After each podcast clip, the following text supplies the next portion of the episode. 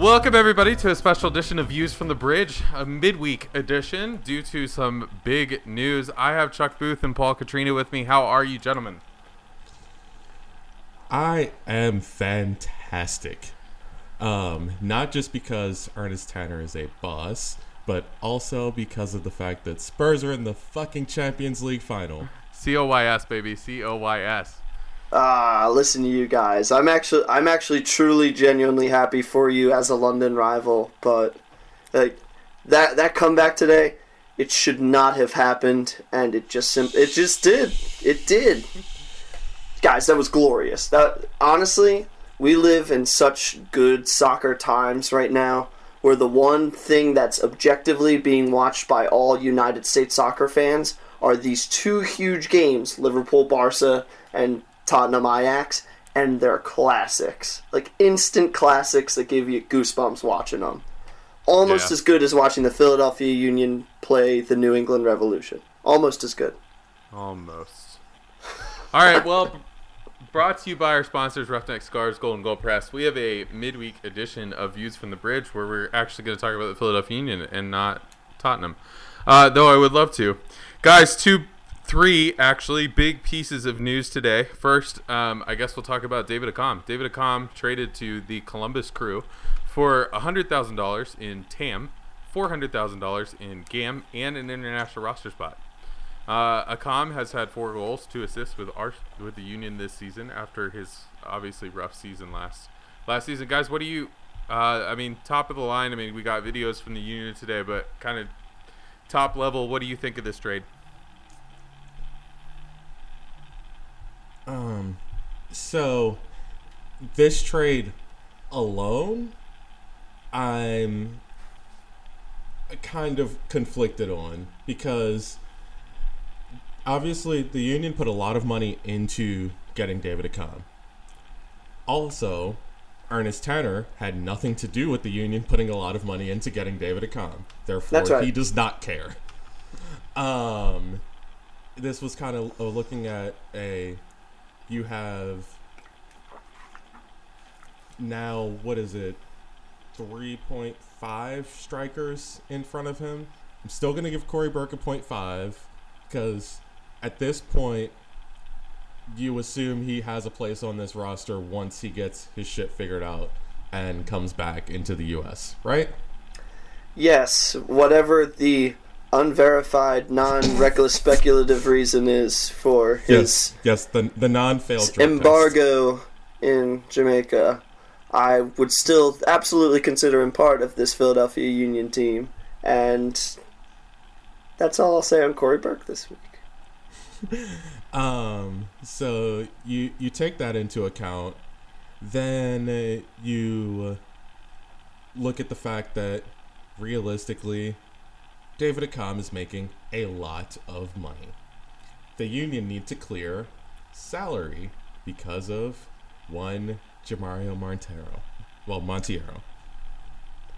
Yeah, and I think because I, I don't think Tanner was very quick to do this move because it wasn't his move to begin with. It's not because he wasn't the one who brought in Accam, so it, he's instantly disposable. I think when you look at the logistics of playing David Accam in the 4-4-2, you're setting up a diamond midfield and you have to play with two strikers with the wingbacks providing support there's no room for someone who excels as strictly a winger. It just Well- it it's really tough because I also generally put Fafa in that category as well. That I think he's better off running down the wings and being able to spread the field. But David makes so much more money. and And unfortunately, Kacper Przybyłko's goal in a third straight game was the final nail in David Accam's uh, coffin. And it's interesting because the I've never like seen a team this like even though it was a tough decision, but this easily deal a player who's being productive right at the moment. Like Accam was one of the best per minute goal scorers in MLS this year. Yeah, I I mean, the turnover f- for attacking players for Philadelphia has been insane this past year. You lose CJ Sapong, you lose David Accam, you lose one of the highest paid players in Union history in Jay Simpson. Uh, that that one really kills. He was really a huge impact for this team. Um, but the the attacking depth uh, on this team is something that they keep throwing curveballs at you, but for some reason you're not concerned because the men who are up top right now are getting it done. Are getting it done for your squad, and when you've got so much support behind you, these little these little calculated moves to keep the core of this team together, and mainly to keep Jamiro Montero on this team for not just the rest of this year. You want to bring that dude back. You, absolutely want to buy that dude if you can buy that dude. And you're going to need all the resources you can. And it sounds as if, um, in hearing Tanner discuss this today, which, by the way, was awesome by the Philadelphia Union to be so transparent about this so that you don't have all this clickbait flying around as to why the Union would make such a rash move or it was clearly premeditated. It was clearly discussed between management and David Accam. Clearly, there was not going to be enough opportunities for him to get time on this team in a position that he's not necessarily fit to play. They got a good ass haul for him in in money. They really did. And and like we were discussing earlier, one of the most important aspects of this which you can speak more to, is the international spot acquired from Columbus as well. I mean, clearly, they. I think when you think back to David Accam's MLS worth to start the season, it was a bag of potato chips because of his performance last season. You thought we were looking at a broken striker. And he resurged himself enough in a, in a certain amount of games to show that he still has value on a team that can utilize him well, not Philadelphia. I don't Yeah. care that it's Columbus. I, I don't care if it's an East team. Whatever. They're below us on the table.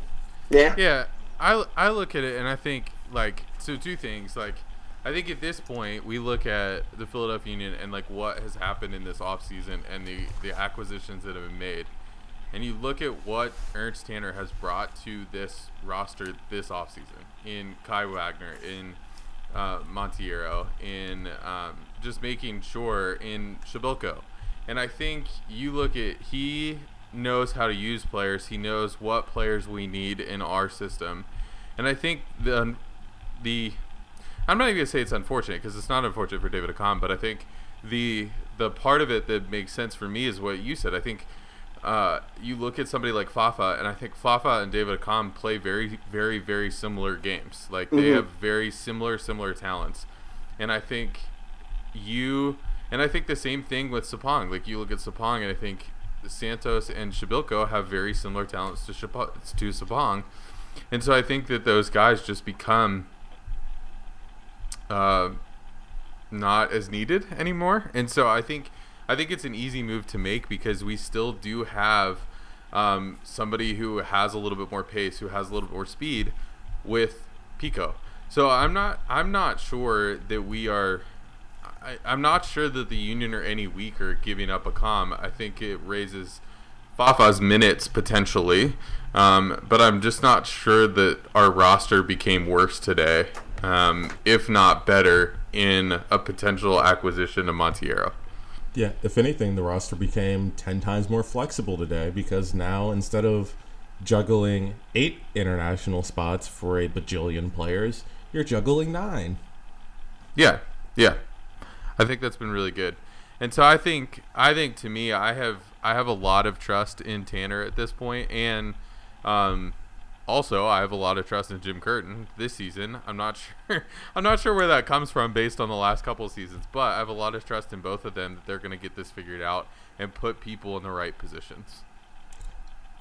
I would uh, agree with that. Um, I want to take this as a second to backtrack. I think believe Paul's gonna know where I'm going with this, but um, to a take that I've been banging home since he left for the U.S. men's national team. Here we go.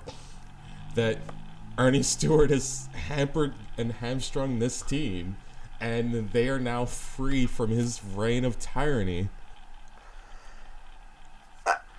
I will not sit here and absolutely bash Earnie Stewart. I'm a fan of Earnie Stewart's. I've watched him score a lot of goals So, growing up. Um, let, me ex- let me let me expand on this really quickly, just before you go into this. Alright. Just because He Spurs straight- won today. Just he because strengthened Spurs the- won. he strengthened the youth coming through the system. He did absolutely nothing for the first team. Tanner, coming with his knowledge from Red Bull, is able to meld both together in what you actually need from a GM. And what I find, what I'm thankful for with Earnie Stewart is that he dedicated most of his time to establishing an awesome academy for someone else to come in and not have to worry about building that from the ground up. And what was rather annoying in his tenure here was that he he, kind of told you what you wanted to hear in regards to his his influence or his uh, his effort to improve the first team. But we all know he was just focusing on the academy. We all know he was just trying to build infrastructure for this squad. I kind of think he was foreseeing himself being here for a long time and kind of just running this team for about a decade. But when your old when your national team calls you and says, "Get in here and save us," I think pride took over a little bit. And honestly, it was a wonderful blessing for the Union because without Tanner, this team looks a lot different. It really does. Yeah, I don't want to think about that. Yeah, no, we're we're here now. We're here now. We're we're living in Ernst Tanner's dynasty. He's building it before our eyes. It's simply wonderful because these moves are so calculated. They serve a long-term purpose and have short-term rewards as well.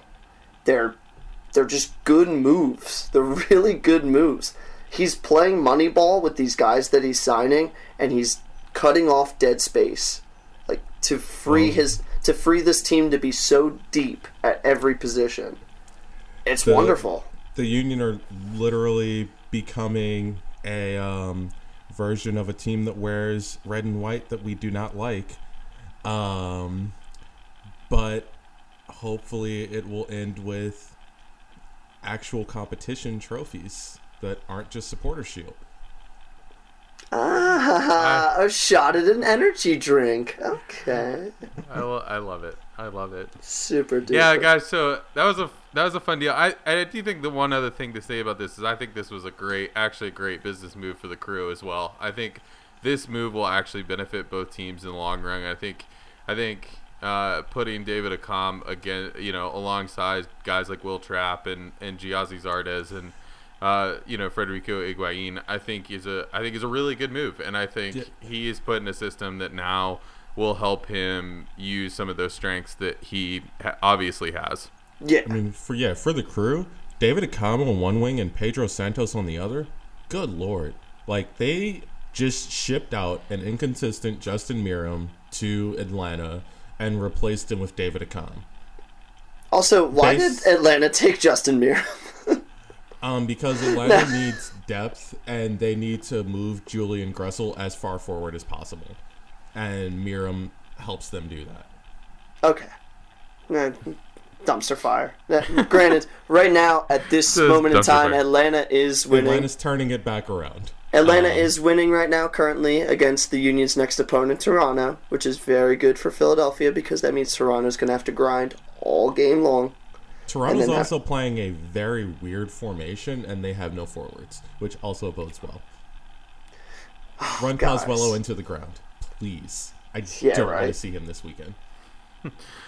All right, guys. Well, in a related, obviously a related piece of news, uh, the Philadelphia Union also give a contract to Michee Ngalina, who has spent time with Bethlehem Steel, has ten goals, ten goals and three assists over his USL play between last year and this year.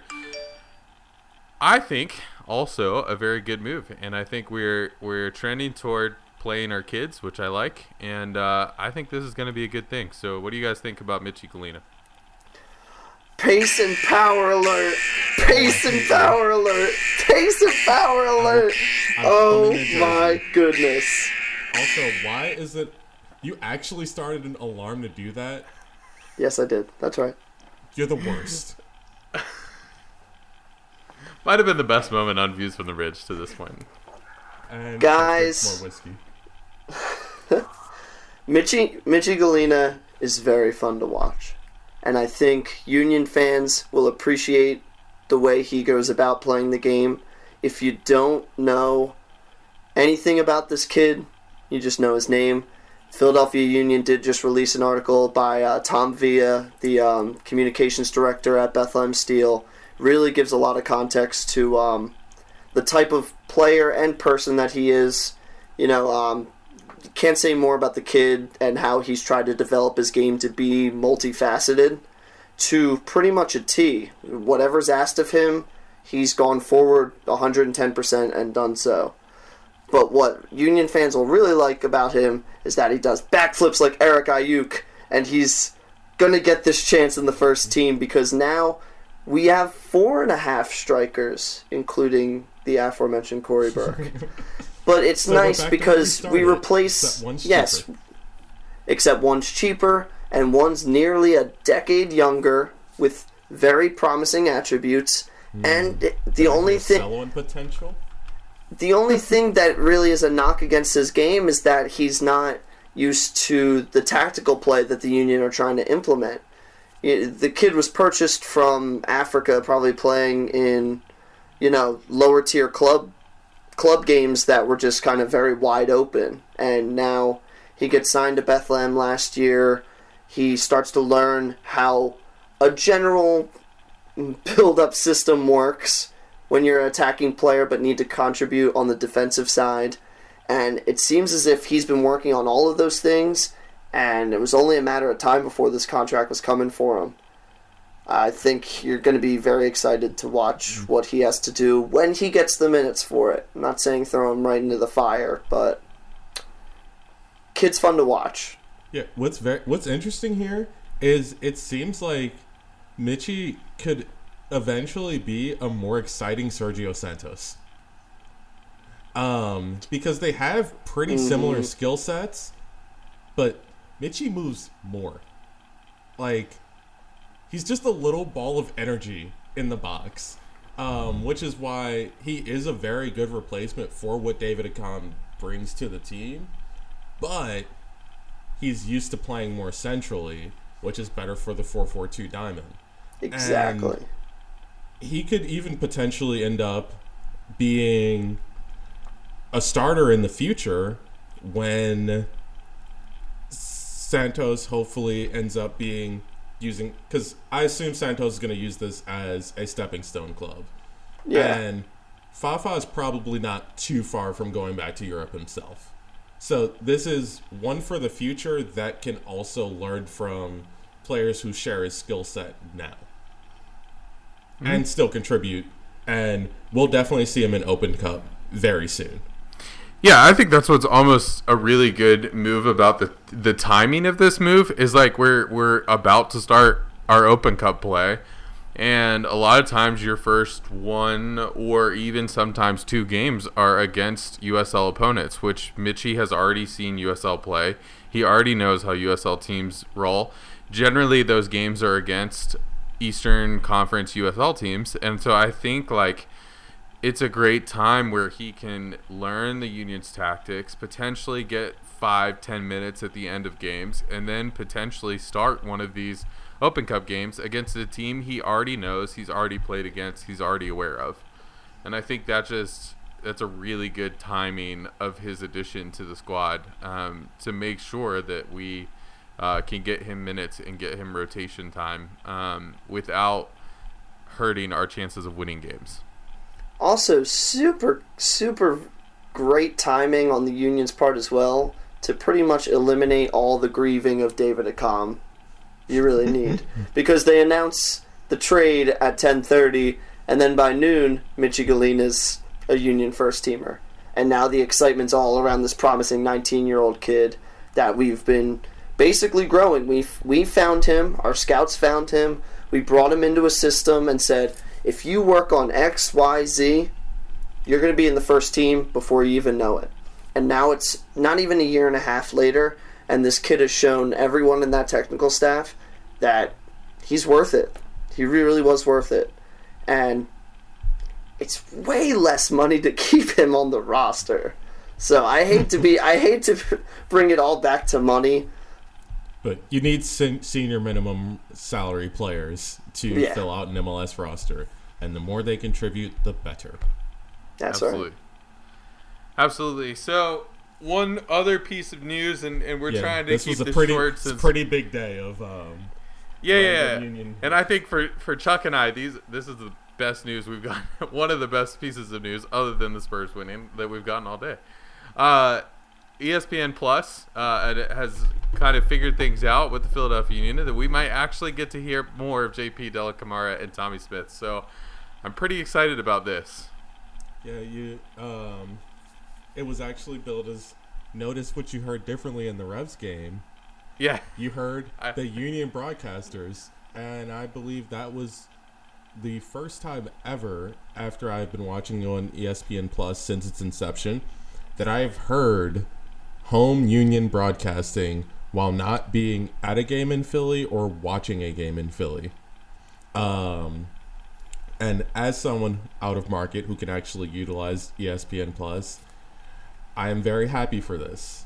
The unions still need to figure out their in-market streaming solution, hopefully not through Flow Sports, but um, this is good news. What's really funny is that the major reason to why we couldn't hear them before was down to a technology issue. yes. The union the union were broadcasting out of a potato. And that was the main reason why ESPN couldn't use the service. But um shout out to Nick Fishman for pushing on that issue because it is something that I think I would find rather irritating if I was an out of market fan and just not being able to You fully listen to some bad stuff around MLS. Yes, you do. You Yes, do, yeah. And JP is an objective legend at what he does Yeah. for soccer JP's broadcasting. JP's a stud. like he should be, he should be the default choice for any game. It's like, oh, what is he? Is he available for this game? Yeah, he's going to be calling it no matter what. Let's get Joe from Williamsburg to go do it. No, you get JP Dellacamera, one hundred percent, and it's it, it is super news. It it really is because it, it's going to affect the way that people can follow the game and get the information on the fly while listening to the game. It, it'll I think it'll just inform more of the out of market fans who get to watch these games how to follow this team a little better. Yeah, and I, I, I, I think my favorite, you know, I mean, JP is right up there as far as my favorite play-by-play soccer personality. I mean, I think Phil Schoen is way up there too, but I think JP is. I mean, JP obviously around the country is known as a quality soccer announcer. He announces on national broadcast all the time, and so I think when we're looking at that, we're going like he needs to be doing, you know, he needs to be doing this. So it makes me it makes me so glad that as an out of market fan, I'm actually going to be able to turn it on and watch JP announce the games. And two, I think Tommy is so good, and his dupe of the old onion bag calls are just absolutely fantastic. Um, and when you miss that as an out of town fan and only get to watch it on the highlights when you go back and watch the highlights, it is kind of depressing. So, um, I mean, props to the union for making this happen and pushing that issue. Yes, it will be great to hear the ultimate hype man in MLS that is Tommy Smyth. All right, Love guys. Well, we will wrap this up, and I'm sure we will talk about this more next week when we talk about the Toronto game. But thanks for listening to another episode, a midweek episode of Views from the Bridge, a Philadelphia Union podcast.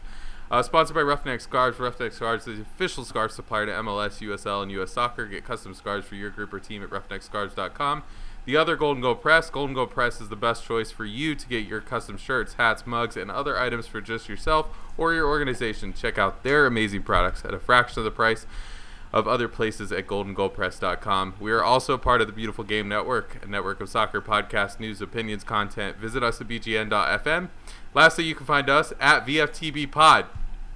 Damn, he got it right. Um, on Twitter and at bgn.fm slash views from the bridge with hyphens on the web. You can find us wherever you consume your podcast, iTunes, Stitcher, and Spotify. Go hit that subscribe button, leave us a review, let us know how we're doing. Let us know if you disagree with us. It's awesome. Thanks so much. Later, guys. Wow, that read was with pace and power, just like Michee Ngalina. The Union are trending. Let's go.